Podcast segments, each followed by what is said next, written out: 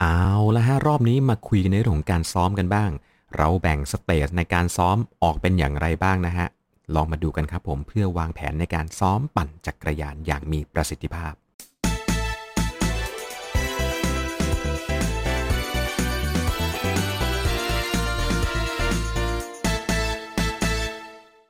อยากซื้อสินค้าอะไหล่และอุปกรณ์จักรยานใส่โค้ดส่วนลดพิเศษ ในลิงก์ร้านค้าผู้สนับสนุนช่องเราข้างล่างได้เลยนะครับ สวัสดีครับ วันนี้กลับมาพบกันในเรื่องราวของสาระสำคัญในการวางแผนซ้อมปั่นจักรยานกันนะฮะพักเรื่องของอุปกรณ์ พักเรื่องดราม่าแล้วก็พักเรื่อง skill ทักษะกันเอาไว้ เรื่องแบบนี้นี่นานๆมาที วันนี้มาทั้งทีก็ขอมาแบบเข้มข้นนิดนึงฮะแต่เป็นความเข้มข้นของ คำและก็แนวคิดพื้นฐานในการวางแผนพัฒนาการปั่นของแต่ละคนนะฮะก็ก่อนจะเข้าเนื้อหา ลองมาเล่าให้ฟังกันสักนิดหนึ่งครับผมเวลาแต่ละท่านเนี่ยมีแผนในการจะไปปั่นงานไหนสักอย่างหนึ่งสักงานหนึ่งคุณมีการเตรียมตัวอย่างไรบ้าง แบ่งการซ้อมการปั่นออกเป็นช่วงอย่างไหนบ้าง หรือเปล่าครับผม เวลาที่เรามีเป้าหมายแล้วนะฮะแล้วเราก็ วางแผนเพื่อจะปั่นไปให้ถึงเป้าหมายที่เราต้องการนั้นใช่ไหมครับ เราแบ่งช่วงเวลาของการซ้อมเป็นอย่างไรบ้าง สมมุติว่าเรามีเวลา 6 สัปดาห์ 8 สัปดาห์ 12 สัปดาห์ หรือ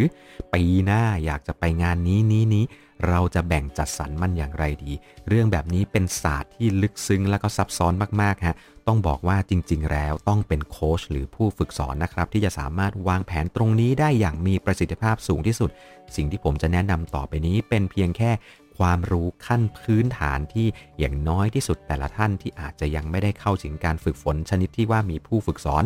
จะได้นำมาพิจารณาวางแผน เพื่อไปสู่เป้าหมายของตัวเองให้ได้ครับผมหรือใครที่มีโค้ชอยู่แล้วจะได้รู้ว่า ตัวเราเองกำลังทำอะไรอยู่บ้างกับผู้ฝึกสอนของเราครับผม มาเข้าเรื่องราวกันเลยนะฮะกับ 3 ขั้นตอนในการวางแผนไปสู่เป้าหมายที่เราต้องการครับ ช่วงแรกที่สุดของการสร้างหลาย ๆ คนนะฮะเปรียบเทียบเอาไว้ว่ามันคือการสร้างรากฐานของการสร้างอาคารสูงนั่นเอง หรือมันเรียกว่าเป็นช่วงของ base training ครับผม เป็นช่วงของการปูพื้นฐานที่เหมาะสม ซึ่งข้อนี้เนี่ยอันดับแรกเลยนะ ต้องขึ้นอยู่กับว่าเป้าหมายของคุณเป็นงานแบบไหนงานอย่างไรระยะทางอย่างไร ความยาวแบบไหนแล้วก็ตัวคุณเองฮะตัวนักจักรยานเอง มีพื้นฐานที่มาเป็นอย่างไรบ้าง สมมุติว่าเป้าหมายที่อยู่ข้างหน้า เป็นงานที่จะต้องดูแล้วน่าจะต้องปั่นอยู่ประมาณ 3 ชั่วโมง แน่นอนครับว่าในช่วงพื้นฐานตัวนี้ คุณจะต้องปูพื้นฐานที่พร้อมที่จะสามารถอยู่กับการขี่ระยะเวลา 3 ชั่วโมงได้ครับ ดังนั้น มันจะถูกค่อยๆ วางพื้นฐานให้ค่อยขยายเวลาในการปั่นให้ครอบคลุมเวลาที่ต้องการได้ ถ้าเกิดคุณอยากจะไปงาน 5 ชั่วโมง 6 ชั่วโมง 7 ชั่วโมง คุณก็ต้องค่อยๆ วางแผนในช่วงพื้นฐานช่วงเบสช่วงแรกนี้เองครับผม ซึ่งช่วงนี้สามารถทำได้ทั้งการปั่นเบาๆ ยาวๆ และการสร้างเบสด้วยคอร์สการปั่นด้วย interval ที่เข้มข้น แต่ช่วยพัฒนาในระบบพื้นฐานได้เช่นกัน จะใช้แบบไหนนั้น ขึ้นอยู่กับว่าคุณศรัทธาและชื่นชอบแบบไหนต้องจริตกับคุณมากกว่า แบบนั้นละฮะที่ดีที่สุด หรือว่าถ้าเกิดคุณมีโค้ชก็ขึ้นอยู่กับว่าคุณเลือกโค้ชที่นำเสนอให้คุณไปในทิศทางแบบไหน ซึ่งช่วงเวลาช่วงนี้นะฮะนอกจากการออกไปปั่นเพื่อสร้างพื้นฐานที่ดีแล้ว เหมาะอย่างยิ่งครับผมที่จะเอามาสำหรับสร้างความแข็งแรงของกล้ามเนื้อแกนกลางลำตัวมีการออกไป cross training บ้าง มีการเล่นเวทเสริมบ้างนะฮะ แล้วก็เสริมทักษะพื้นฐานต่างๆ เช่นการควบคุมรถ การ เข้าโค้งหรือว่าเอาพื้นฐานที่ฝึกเนี่ยฮะมาใช้อยู่ในช่วงเบสเช่น ลองไปฝึกไต่เขาดู แต่ว่าไม่ได้เน้นไปที่ความเร็วและความแข็งแรง เราไปไต่เขาเพื่อพัฒนาทักษะแล้วก็สกิลต่างๆ ที่ใช้นั่นเอง ช่วงนี้เรียกว่าเป็นการปูพื้นครับผม และเมื่อเรามีรากฐานที่ดีเรียบร้อยแล้ว เราเข้ามาในช่วงที่2เลยฮะช่วงที่เราจะทำการสร้างอาคารของเราขึ้นไปนั่นเอง หรือว่าเรียกกันง่าย ๆ ว่าเป็นช่วงของการ build ขึ้นไปครับผม ช่วงนี้เป็นช่วงที่ถ้าหากว่าช่วงแรกเนี่ยดูแล้วสับสนซับซ้อนแล้วนะ ช่วงนี้จะบอกเลยว่าซับซ้อนยิ่งกว่าครับ เพราะว่าคุณจะต้องมาถามคำถามให้ตัวเองตอบให้ได้นะครับ ว่าคุณมีจุดแข็งอะไรและจุดอ่อนอะไร อะไรที่คุณต้องการเสริมและอะไรที่คุณต้องการแก้ไข มันก็คือตำราในการรบครับผม เสริมจุดแข็ง ลบจุดอ่อน รู้เขารู้เรารบร้อยครั้ง ชนะร้อยครั้ง คุณต้องรู้ตัวเองก่อนนะว่าคุณเป็นคนที่ปั่นทางยาวได้ดี เป็น sprint ที่ sprinter ที่ดี คุณเป็นสายเขาที่ดี หรือว่าคุณเป็นสายทางราบที่ยอดเยี่ยม คุณไต่เขาได้ห่วย หรือว่าคุณขี่ทางราบได้แย่ คุณไม่มีแรง sprint หรือว่าขี่ทางไกลแล้วคุณหมดแรง ทั้งหมดทั้งสิ้นนี้ฮะจะถูกนำมา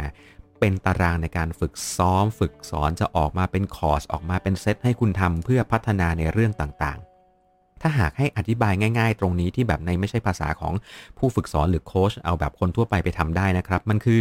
ฝึกแบบไหนได้แบบนั้นครับผมอ่อนแบบไหนสร้างแบบนั้นครับ ถ้าเกิดคุณรู้ตัวว่าคุณ sprint ได้ ไม่ดีคุณก็ต้องไปฝึก sprint เยอะๆ ถ้าคุณขึ้นเขาได้ไม่ดี คุณก็ต้องไปขึ้นเขาเยอะๆ ช่วงเวลาช่วงนี้ฮะ จะสามารถทำอย่างต่อเนื่องได้เป็นแบบเหมือนขั้นบันไดก็คือทำขึ้นไปให้เข้มข้นมากๆ แล้วพักสักหน่อยหนึ่งแล้วทำขึ้นไปใหม่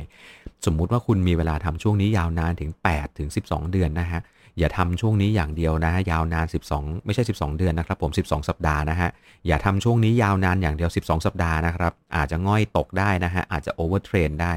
ซึ่งข้อนี้ต้องเป็นศาสตร์และศิลป์จริง ๆ ครับ ผมต้องทำให้เข้มข้นมากเพียงพอที่จะพัฒนาพร้อมทั้งไม่เยอะเกินไปที่ทำให้เกิดการบาดเจ็บและ overtrain ซึ่งข้อนี้นี่แหละฮะข้อดีของการมีโค้ชโค้ชจะคอยดูเรา แต่ว่าครับผมถ้าเกิดคุณไม่ได้มีโค้ชคุณก็สามารถสังเกตตัวเองได้ครับ แล้วก็ลองวางแผนบิวให้ดีฮะพัฒนาตัวเอง ลบจุดอ่อน เสริมจุดแข็งให้ได้ รับรองว่าเป้าหมายที่อยู่ข้างหน้าเนี่ยจะต้องมาถึงมือได้อย่างแน่นอนครับ และเมื่อมาถึง phase ที่ 3 ครับผมช่วงสุดท้าย ปูพื้นกันมาเรียบร้อยแล้วนะฮะ สร้างอาคารจะมาสวยสดงดงามแล้ว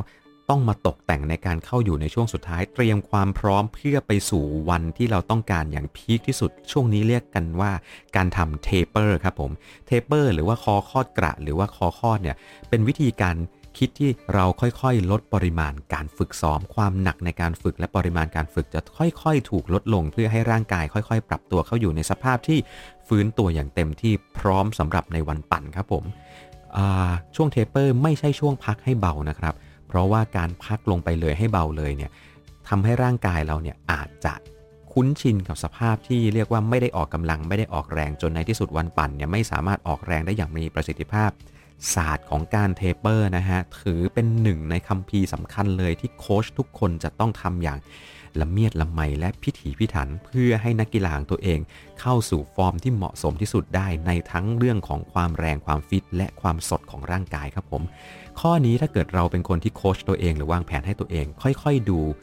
การตอบสนองของร่างกายเราฮะค่อยๆ ลดความหนักลงมาอย่างช้าๆช้าๆอย่างน้อยที่สุด 7 วันก่อนเข้าถึงการแข่งขัน คุณต้องอยู่ในสภาพที่รู้สึกว่า